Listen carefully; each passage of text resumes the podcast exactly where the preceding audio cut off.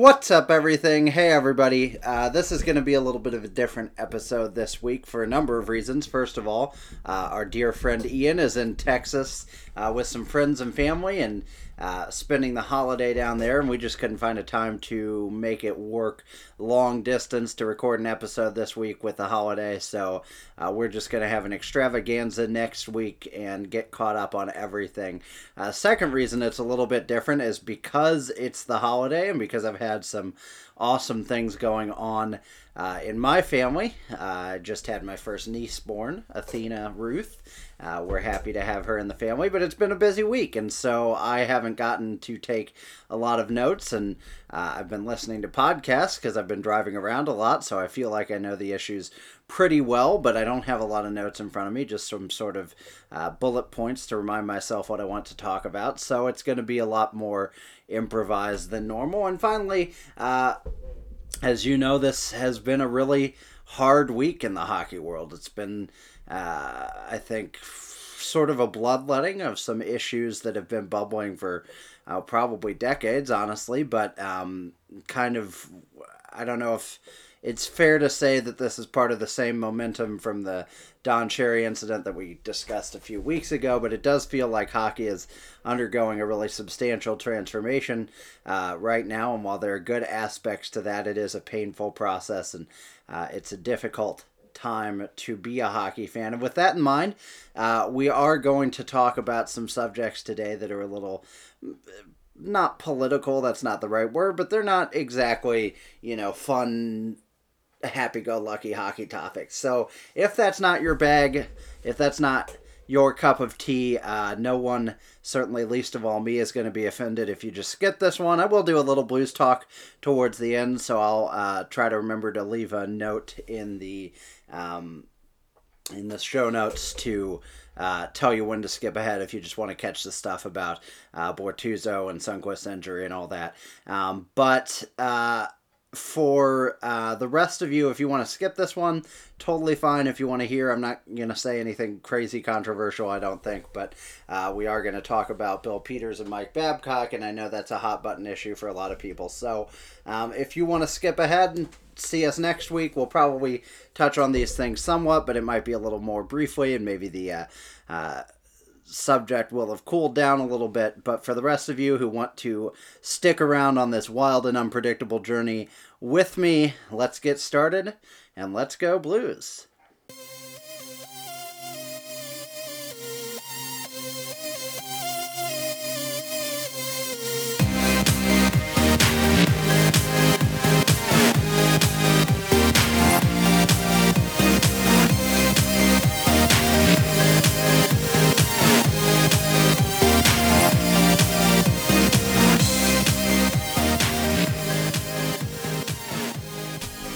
Welcome back, everyone. Welcome to uh, the Two Guys One Cup podcast. It is Friday, November 29th, as I record this. I am all by my lonesome here in uh, the bowels of the Two Guys One Cup studio, which, as you know, is located as always in a semi truck hurling hurtling off the side of a mountain. Uh, this, as I mentioned at the top, is going to be a solo broadcast, so prepare for all the uh, strangeness that accompanies that. I think we've only done once, uh, done this once before, or part of this when we had the recording difficulties with Justin uh, during the playoffs. But uh, for those that have been around, it'll be a little bit like uh, Mike Francesa, you know, talking on his own, except the only difference is I actually know who Ichiro Suzuki is, so at least I've got that going for me.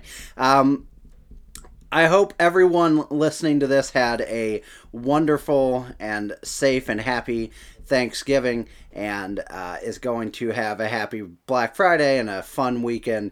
Uh, I had a very happy Thanksgiving, a little non traditional. We didn't have a big turkey dinner, but we did have a new addition to the family, uh, and it is my very baby niece, Athena, who I love very much. Uh, so we are happy to have her, but as I mentioned at the top, I won't regurgitate all that. Basically, a little bit of an off the cuff episode, a little bit abnormal today. So if you're still here, God bless you.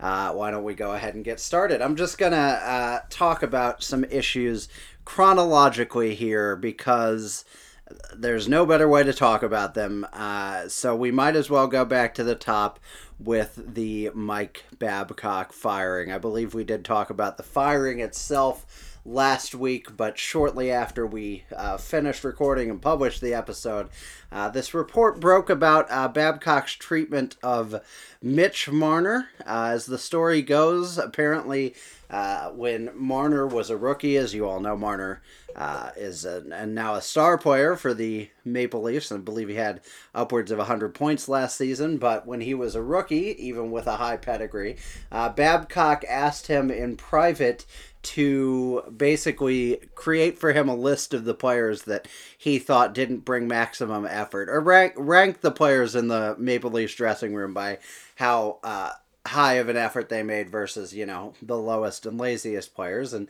Marner did that, not wanting to. Uh, upset or offend his head coach and Mike Babcock promptly took that information to the locker room and told the team where Marner thought they stood.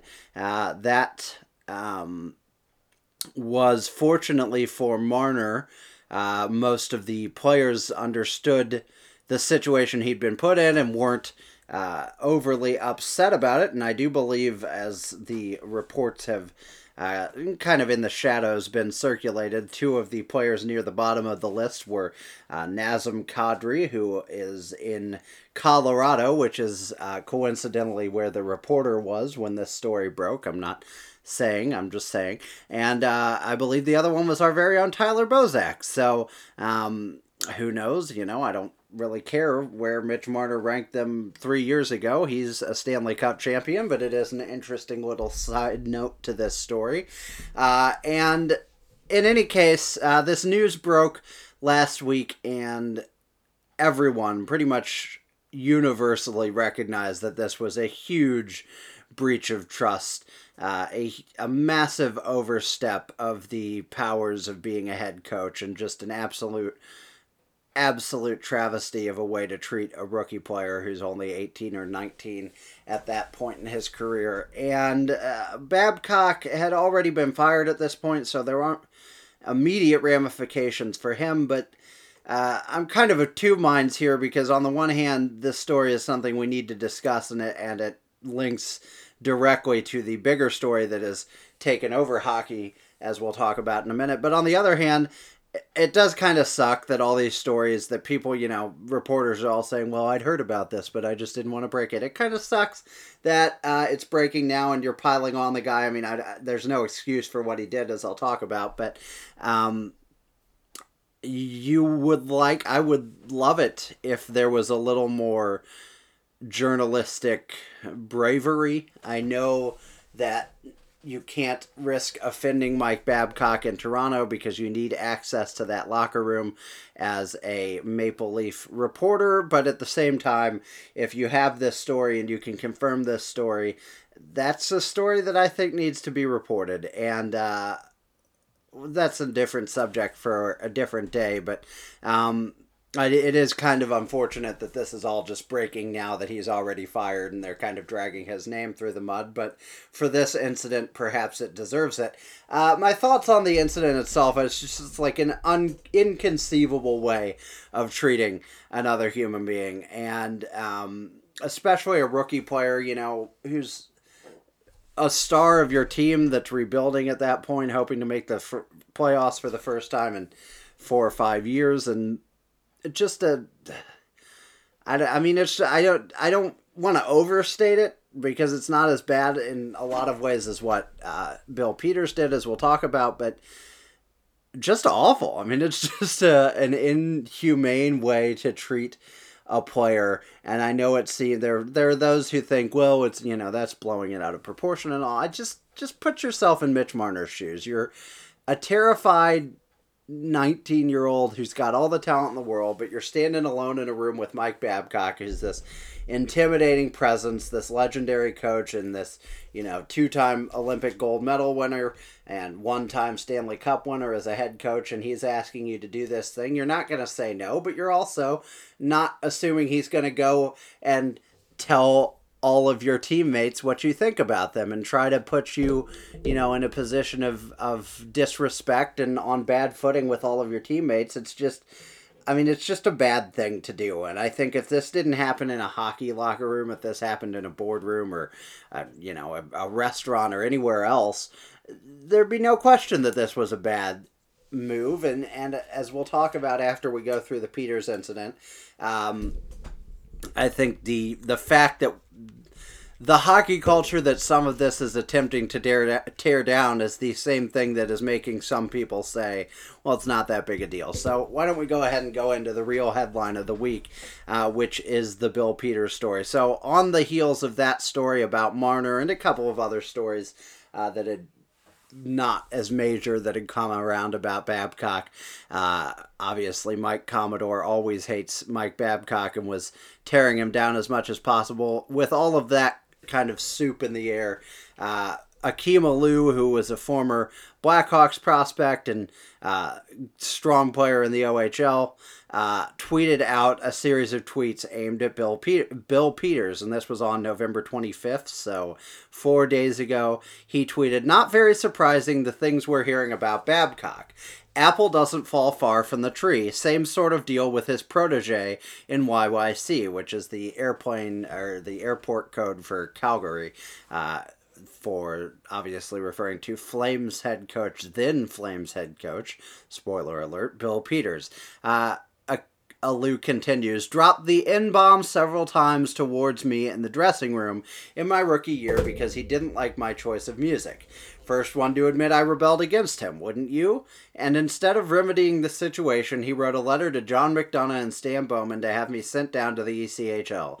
20 year old on pace for 20 goals in his first pro year with zero penalty or power play or penalty kill time was off to a great start in his pro career. Now, um, he went on. There was a subsequent addition to the report uh, with a, a local reporter who's who when Aliu added that basically the incident, and I'm going without notes here, so forgive me if I get the details wrong, but basically, uh, Aliu was in charge of the locker room music and played a lot of rap and hip hop. And uh, Peters came in one day and basically said, uh, "I'm sick of this N word shit. I'm, you know, and I'm sick of all this." And I talked about something about N words effing other N words in the ad. Just really vile stuff uh, that Peters is reported to have said, and several players have confirmed this. And I think you'd be insane to assume that Aliu had any reason to make such a story up at the time.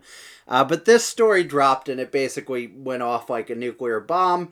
Bill Peters was already on the hot seat in Calgary a little bit, although Brad Treliving, the general manager, had. Uh, seemed to kind of give him a vote of confidence uh, last week, but um, it was already a team that was on the rocks, and then this story broke, and uh, everything went even further to hell. But then Michael Jordan, Mikhail Jordan, the Czechoslovakian version, um, or Czech Republic version, excuse me, uh, added on to the fire. Former NHL player said, uh, "Never wish anything to the bad to the person, but you get what you deserve." Bill, after years making it to the NHL, had experience with the worst coach ever by far, kicking me and punching other players to the head during the game then pretending like nothing happened.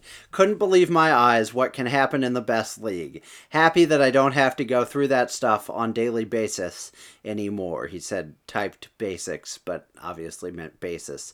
Um, the Flames did an investigation over several days. There were many, myself included, who wondered why they didn't just fire a guy that they already shouldn't have wanted to keep. Uh, but as you know, as I thought more about it, it's obvious there were a lot of legal questions involved and contract disputes and all that. It was pretty clear when they didn't allow him to coach Wednesday night's game uh, that there would be no chance at uh, a reunion here. And today it was ultimately announced that Peters had tendered his resignation to the organization and was on his way out the door. Uh, I don't. There was a there was an awful apology in there, an awful statement from Peters that was meant as an apology that uh, I don't want to even bother to go find and read because it was legalese and guarded and worthless. But um, yeah, I mean, there's a lot we can talk about here. I will start by saying, obviously, there's no place for what Bill Peters did in uh, hockey or anywhere else. And if there's someone out there listening to this who has sympathy for Bill Peters, um, I would just strongly suggest you reconsider. I think there's there's a lot of that, and we'll talk about this more. But there's a lot of that sort of well, this is a hockey culture mentality that's sort of generally swirling about, you know. And with Babcock, I disagree strongly, but I think it's at least defensible that, well, he's just being tough on his boys and trying to show them who's the boss and all that. I automatically dipped into a Mike Babcock impression, even just saying that. But with Babcock, that's at least defensible. He mistreated people, but he didn't do something that, you know, is is universally culturally condemned. With Peters, you're not allowed to use racial slurs ever. This was 2009. It wasn't the dark ages. Barack Obama was president already. It's not like anybody was hiding the ball on uh, racial racial issues in America and in Canada. Uh, Peters was head coach of the, I believe, Rockford Ice Hogs at the time, uh, the Chicago AHL affiliate. Um, but uh, you know, I've heard people say, "Well, that was ten years ago. He shouldn't be punished for it now." Of course, he should, for a lot of reasons not the least of which is that he didn't tell his team that this was out there and that there's a serious potential breach of contract. You know, not to get into the legal um, legal aspects of it, but when a team extends a contract to a head coach, to anyone really, but especially to a head coach, obviously they're paying him to be a coach, but he is also a spokesperson and a figurehead for the organization as a whole. He's other than you know he's other than players, he's the most prominent figurehead of the team. He's in front of cameras, in front of microphones every day that he's coaching, which is a you know very different from most general managers, most owners who are uh, often behind the scenes guys to varying degrees. So when they make that investment and Peters doesn't disclose something of this magnitude, that when it reaches the light of day is certainly, as you have seen it do, going to bring derision, shame, uh, embarrassment, and worse onto the organization. That's obviously a fireable offense, let alone the debate about whether what he did was fireable, which it certainly was.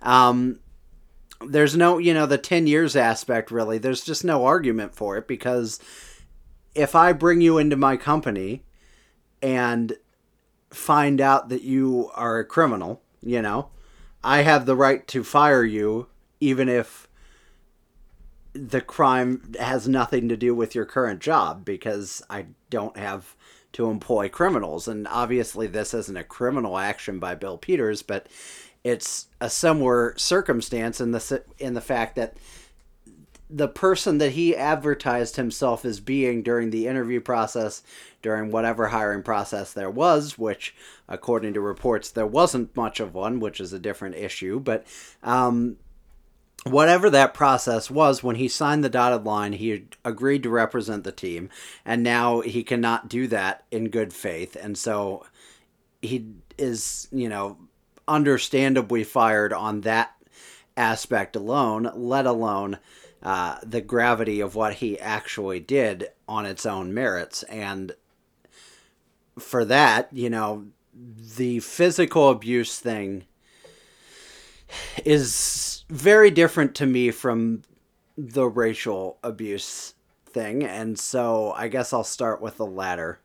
Um, as I already mentioned, you know, if if you can't vocally and uh, unabashedly condemn Peters for his remarks towards Aliu, then I don't have a lot of time for you.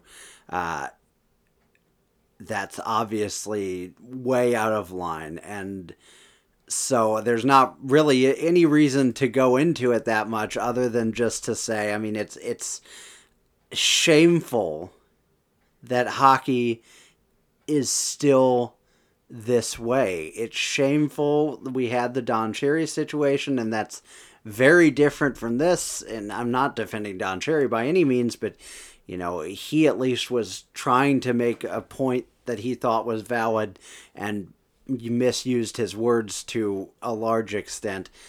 It's a different type of situation. This is Bill Peters doing something that uh, obviously at the time was vile and inconceivably so, and now is, you know, possibly even more so and has never shown any remorse for it. I mean, there's just no there's no place for that anywhere, much less in hockey which claims to be for everyone and yet continually continually shows that it's uh, basically for middle class white kids in Canada and America, middle class and up. Um, by its actions, you know, actions have to meet words. And if you're going to say that hockey is for everyone you've got to start living that at some point. Now the hockey does a lot of things right with that uh, on today's Spittin' Chiclets podcast or the most recent one. They happen to have an interview with jamal mayers where he talks about the program they're doing with the blackhawks to get hockey into the community and introduce kids who would never have a chance to play it uh, to the sport and that's wonderful but on the ice there needs to be more done and said. And I understand the difficult power dynamics between a coach and a player, but there is it is inconceivable to me that this man, Bill Peters, was allowed to rise through the ranks of hockey from an AHL head coach to an NHL head coach in Carolina, get fired because he was incompetent and because of the abuses we'll talk about in a moment, and then get hired by a new team and and he had a career for 10 whole years before this came out. And i'm not Aliu is the least of the concerns in terms of reporting it.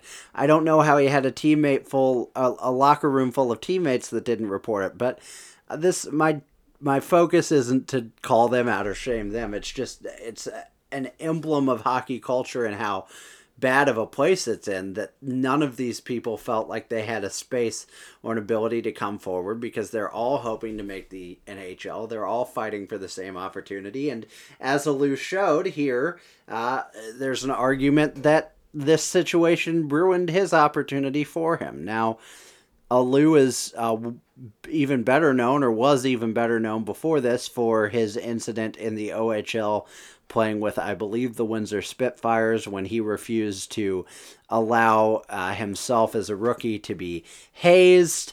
Uh, they were wanted several of the rookies to take a team bus ride in the uh, bus bathroom naked together, and Aliu refused to do it because he's a human being, and that is ridiculous. And um, during practice, Steve Downey, who was the captain, uh, cross checked him in the face and shattered many of his teeth, I believe, and bloodied him tremendously. And so Liu somehow got labeled as a troublemaker for that, um, which is. It's just, I mean, hockey, you need to get a grip. that's just, that's all I can really say. Um, I know I'm a little all over the place at the moment, but that I don't know how either of these situations is justifiable. And for it to happen to the same person who is still, I believe, trying to play hockey, that's how much he loves what he does. Um,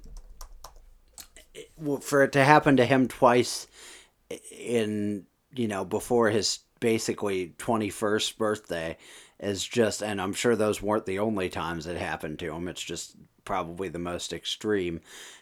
Uh, I, I don't know. I don't. There are no words for it. So, leaving the race aside for a moment, going to the physical abuse reported by Mikhail Jordan, I know that there are people out there who think uh, maybe not kicking and punching as much, but this level of verbal and emotional abuse by coaches is just fine. And I've seen a lot of the, well, these millennials just need their safe spaces, and that's why they can't handle, like, what would, you know, how would any of these guys have put up with Stan Bowman or, you know, Stubby Klimklap or whatever the coaches of the 30s and 40s were named. And, um, yeah, I, people, older people had wrong views about things. That would be my response to that.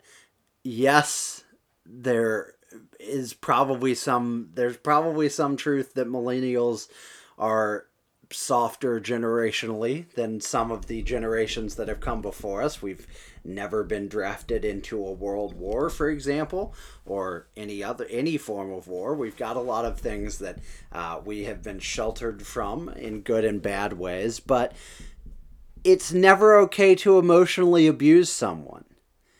And if you think it is just because that's an old school hockey mentality, I'm sorry. I am going to continue to disagree strongly, and I guess we just won't see eye to eye on that. What Babcock did, what Peters did, they're both vile to me and in different ways, as I've already said, but the idea that we need to protect these guys, that they should have the right to behave like this and, and go unpunished is is absurd to me. It's absurd on its face. I don't understand how anyone thinks that truthfully. Um, frankly, I I think that this is the start of a real day of reckoning for hockey.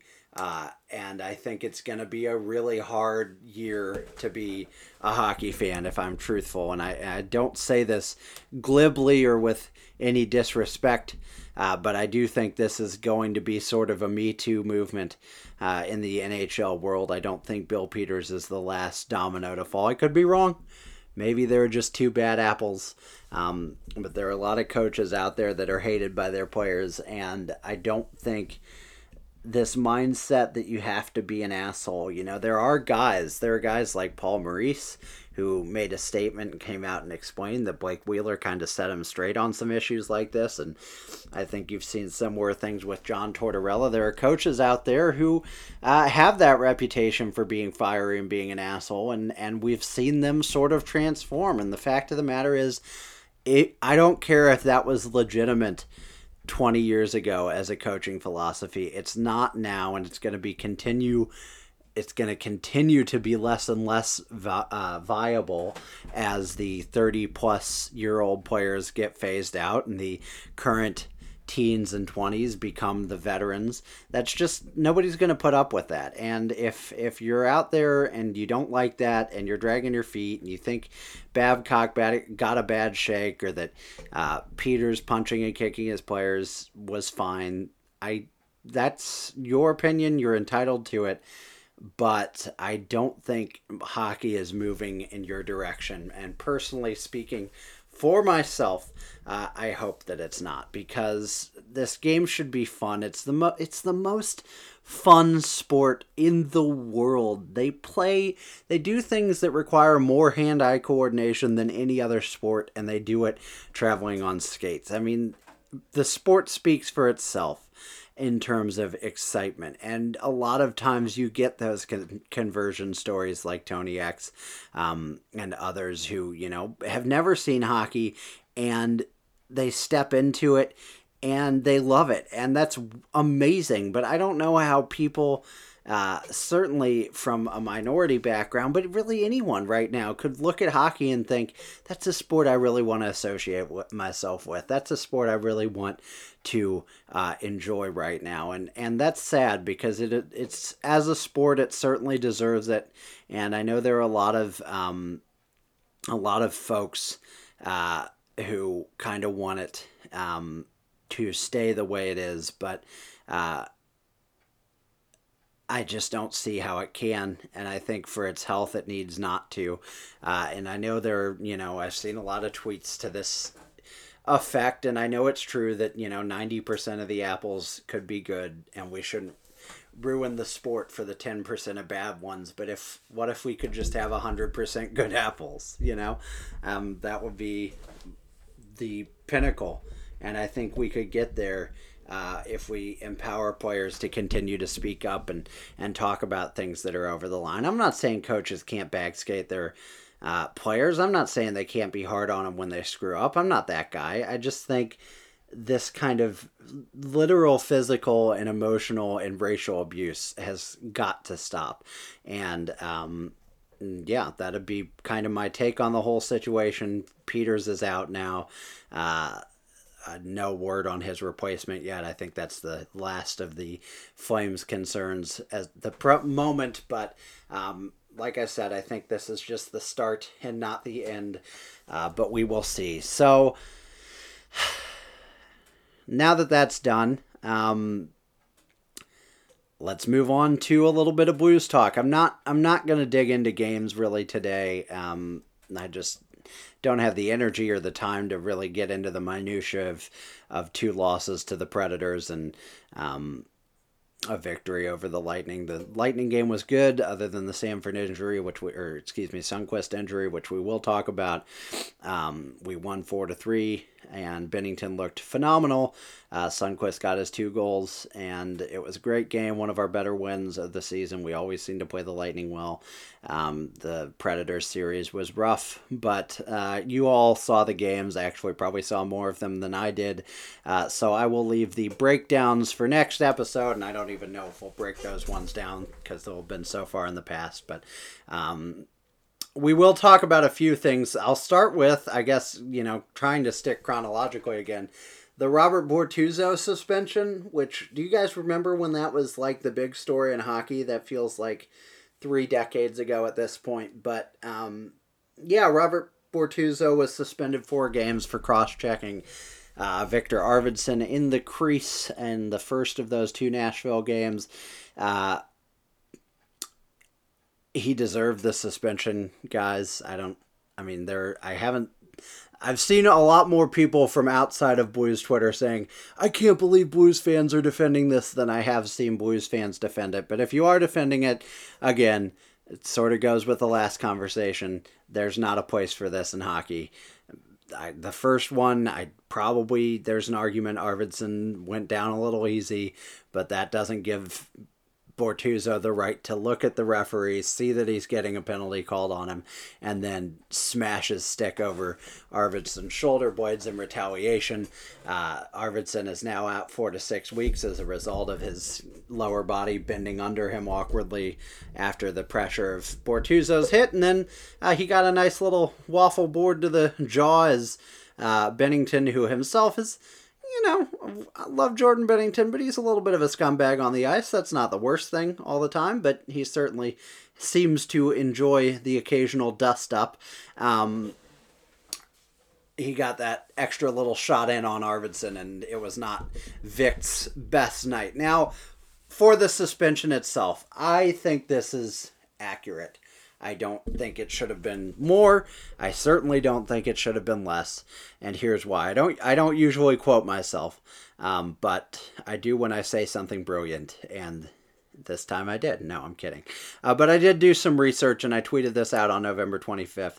Uh, so um, let me read it real quick. A series of tweets from then.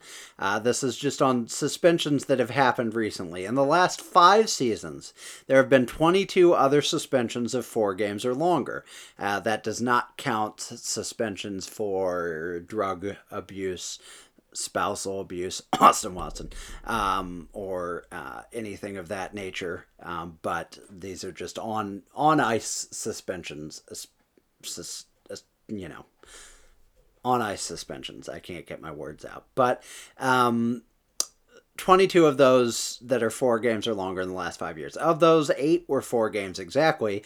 Of the remaining 14, four were mandatory suspensions for joining a fight. And I was counting Wideman's abusive officials among them. Those are mandatory 10 game suspensions, no questions asked. Uh, bing bang boom you're done it's in the cba it's over uh, of those uh, remaining 10 one's a phantom because it was Domi's five preseason games for uh, the rabbit punch on somebody that should have been a much longer suspension and not preseason games, but um, it probably would have only been two or maybe three in the regular season because the league is weird. Uh, two were legendary discipline cases the Wilson hit on Sundqvist and the Raffi Torres hit on Sil-. In essence, that seven times in five years that the NHL has judged a play worthy of stiffer punishment than this, than what Bortuzzo got. And of those se- remaining seven, all are five or six game suspensions. So, this is my conclusion. You can argue that Bortuzzo's suspension should be five or six games. Maybe, that's fine. But an argument for this play being a 10, 20, 40 game suspension is not realistic. Maybe the system's too lenient, but that requires systemic change and it can't do it just for this play. That's a different argument. So four games is about right. Five or six would have been justified. Anything more just isn't recognizing the history of player safety. Uh, so yeah, kind of gave some commentary as I read that, but basically, there's this no there's really no logically consistent argument for this being a longer suspension other than what I heard a lot of, which is well he was being a bully and he was mean and Arvidsson got hurt, so he should be punished longer. And maybe he should be, but under the rules that are currently established, he was never going to be, and I think that's the important distinction. Bortuzzo has been a repeat offender. He's done this exact similar play before. He is, you know, deserving of the reputation of being kind of a dirty player at times, but the fact is DPS Department of Player Safety only gives 4, 5 and 6 to them a 4 game suspension is a very severe suspension. Most suspensions are 1, 2 at most 3 games. So 4 regular season games is severe. Um, so I don't think I don't see how that you can argue for a lot more than this, other than just wanting the system to change, which is a fine argument, but it's a separate argument. And that's where I think people got mixed up.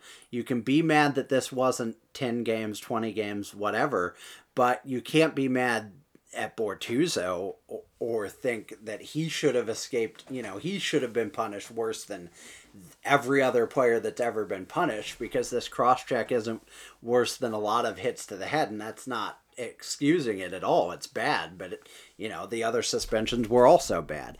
Um, so yeah, I mean, if we want to change the system so that suspensions are longer, I'd be very fine with that. I don't think it's likely to happen because the DPS is answerable to the owners and general managers, and the owners and general managers don't want to lose their players for 10, 5, 10, 15 games at a time. But I would argue that should be the case. But in this individual case, it was never going to be a lot longer than it is. The only other thing I would say is, and uh, rarely, I think, I feel like I rarely agree in unison with the puck soup guys, but they felt the same way.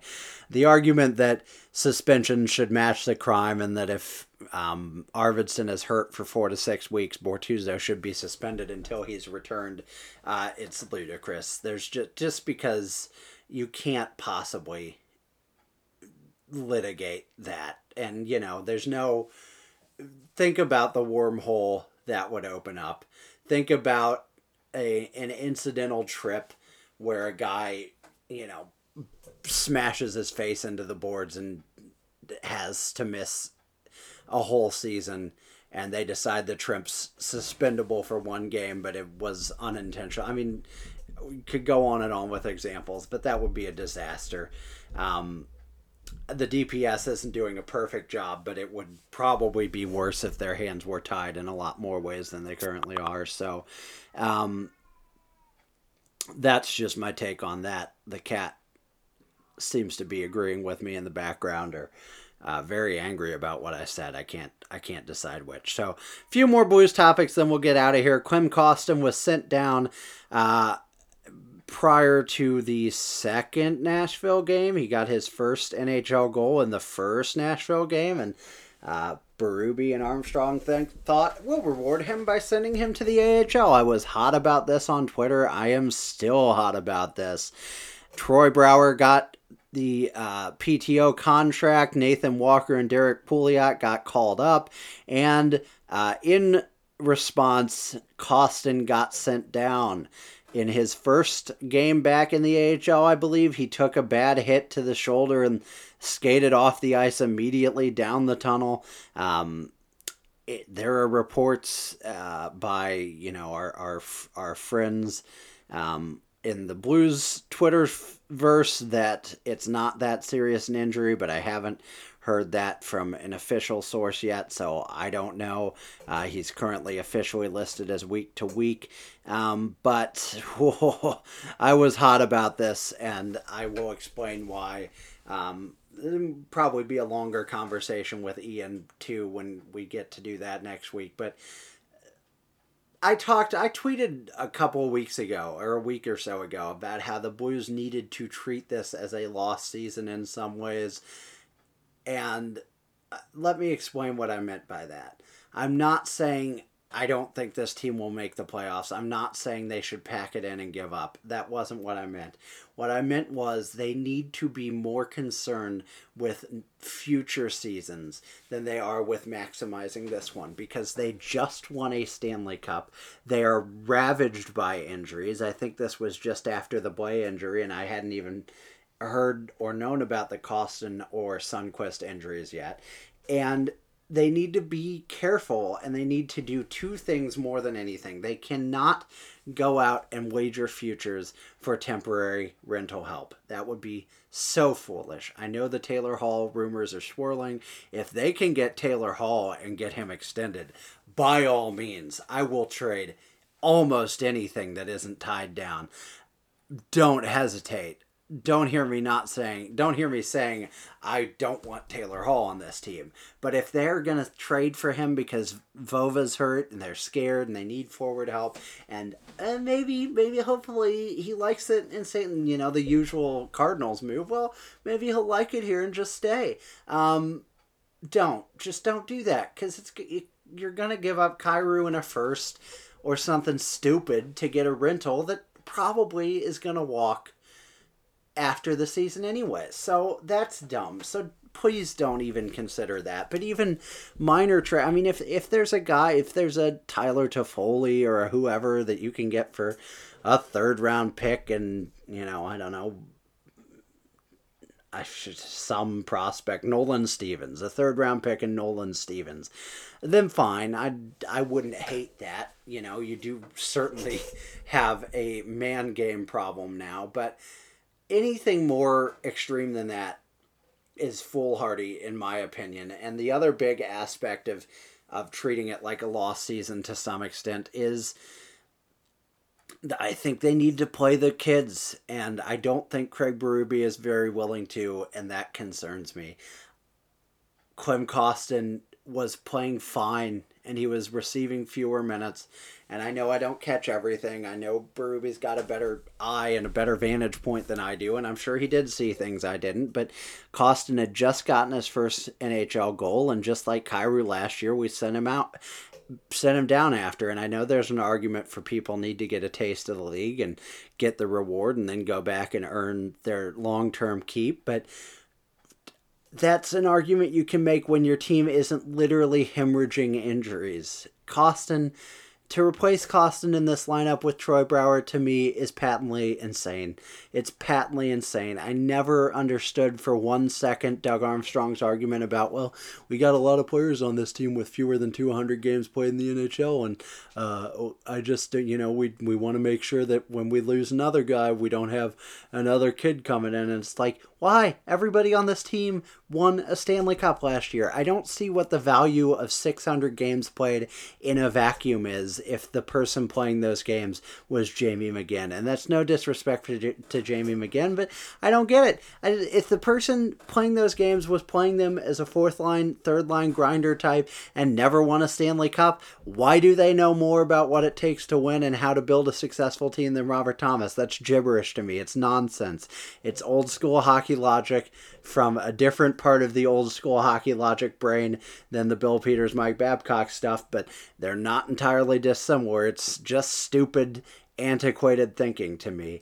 I don't get it, and I know there are people out there that will say, I'm not in the room and I don't understand, and maybe I don't, maybe I don't, maybe I don't, but maybe the room needs a refresh and a new coat of paint. And Klim Kostin to me deserved a shot at top six NHL minutes, not at AHL minutes. And yes, the injury is a freak accident, but it certainly was a hilarious response to all the people that said, well, they've got to send Kostin down to protect him from uh, the revenge game Nashville's going to play, which I, I don't think seemed especially bloodthirsty from the parts I did catch of it. Uh, but in any case, Kostin isn't a factor anywhere in the near future with his injury and his being sent down. So, uh, Brouwer, Walker, Pouliot are here. Um, and now, after Oskar Sundqvist was injured in the uh, game against Tampa Bay in the second period, he got tangled with Luke Schenn and has a lower body injury that sounds serious. It sounds actually a lot like the Tarasenko injury, where they're telling us they'll update us early next week, but that doesn't sound very likely that the update will be, oh, actually, he's healthy and we're going to play him again. Um, they called up Austin Poganski, which is a surprise move. Uh, not one I'm deeply upset about. I like Austin Poganski a lot. He was a um, 2014 fourth round pick by the Blues and is a big physical player who will, you know, be the kind of player that Berube really gravitates towards and likes. Um, he's also got a really good college pedigree. He was captain of, at North Dakota in the 17-18 season. He had 31 points in 59 games in the AHL last year and has 13 and 21 games this year. Uh, so I, in a vacuum, again, I've said that phrase a lot, but I like Austin Poganski a lot. I think he has potential to be kind of a, uh, you know, a, a less good Troy Brouwer in his prime, David Backes in his prime, kind of physical, heavy power forward that agitates teams and also, you know, has a little bit of skill. Um, I think he's more of a, a bottom six kind of guy, but that doesn't, you know, those are still players you need. And so I'm excited and hope he gets into the lineup and we get to see what he can do. But other than that, there are serious questions about why Klim Kostin got sent down, why Jordan Kyrou isn't getting an opportunity, and um, we'll talk about it more with Ian next week. But it worries me. It worries me. I know I've heard some reports that the uh, Blues don't think don't want to rush Kyrou to the NHL and they don't think his knee is fully ready for NHL action, that doesn't make sense to me because I don't know how he can be a more than point per game player in the AHL and not be healthy enough for the NHL. Uh, what I think is really happening and what I fear is really happening is that Jordan Kyrou isn't the type of player that Doug Armstrong believes can earn minutes in Craig Berube's system. And if that's true, Craig Berube needs to change his system. Jordan Kyrou is the mold of the future of the NHL. He's really the mold of the present of the NHL, and it's ridiculous uh, that he isn't getting more of an opportunity than he already has. And I am really, really worried about the player development of this team right now. You know, Robert Thomas was basically forced to start for the team last year because they knew he was too good to be in the OHL, and um, they had to send him there if uh, he was going to leave the team because he was 19 still. But uh, even with his presence, they scratched him a lot early in the season, and there are plenty of people who would argue that that was fine and helped him develop. I would argue that it slowed his development and is part of the reason he didn't emerge until late in the season, and he's now one of our top three or four players on the roster already at the age of 20. I think Jordan Kyrou could be that too, even though his skill set is very different. And Kostin, who, as you guys know, dating back to our prospect pyramid, I was not as high on or as confident in, is still your best shot at replacing the goals that this team lost in Tarasenko and the helping along the expected goal per 60, which is second worst in the league. That's not an anomaly that's bad, um, and we need help. And uh, Troy Brouwer, I, I is not going to provide it. And I'm not the biggest Troy Brouwer hater out there. I don't really have a problem with his being here, except that it's preventing players who are going to make more of a difference from getting the chance, and that worries me. So, uh, Kyrou needs to come up, and he needs to get 12 plus minutes a night as soon as possible for this team's offense to possibly have a chance of recovering a little bit from this rash of very serious injuries. We should have known the Stanley Cup was going to result in some misfortune for this team. I think all things considered, we'd take it. Uh, we will take the trade, but um, certainly not the best most exciting time to be a Blues fan right now with the injuries. Got a game tonight. First game, I believe, maybe second game of the season with the Dallas Stars. Uh, ben Bishop will be trying to destroy his hometown team. We'll see how it goes. It's 7:30. I'm excited. Um, I think I'll just wrap it up there, and uh, we'll just call it for the day. And we will be back next week with Ian and an exciting episode full of God knows what's going to happen to this team in this league between now and then. I don't know if we'll record that Thursday or Friday, uh, but I will keep you posted on Twitter. Uh, hit us up during the game tonight. Let us know what you thought of this episode. I know it's a little bit of a strange one, but uh, there was too much to cover to wait. Uh, next week's episode would have been about six hours long. Um, it still probably will be, but um, yeah, I wanted to get something for you all over the holiday weekend and uh, let you all know that we are still here, that hockey hasn't swallowed us in the black hole that is developing at its center.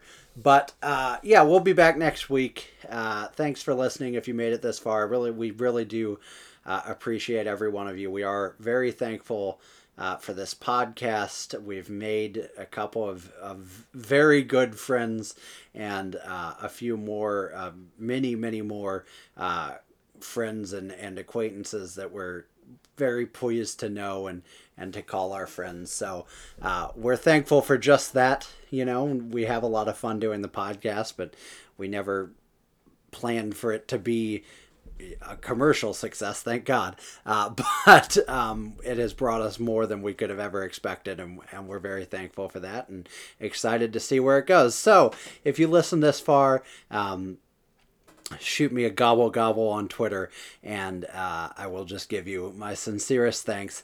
Uh, we love you all. We're thankful for you, and we will see you next week, or as the pilgrims say, I am sick with dysentery. Good night, everybody. One is the loneliest number that you'll ever do. Two can be as bad as one. It's the loneliest number since the number one.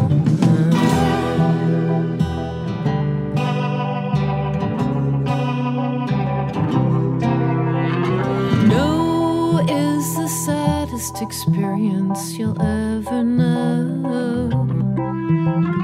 Yes, it's the saddest experience you'll ever know.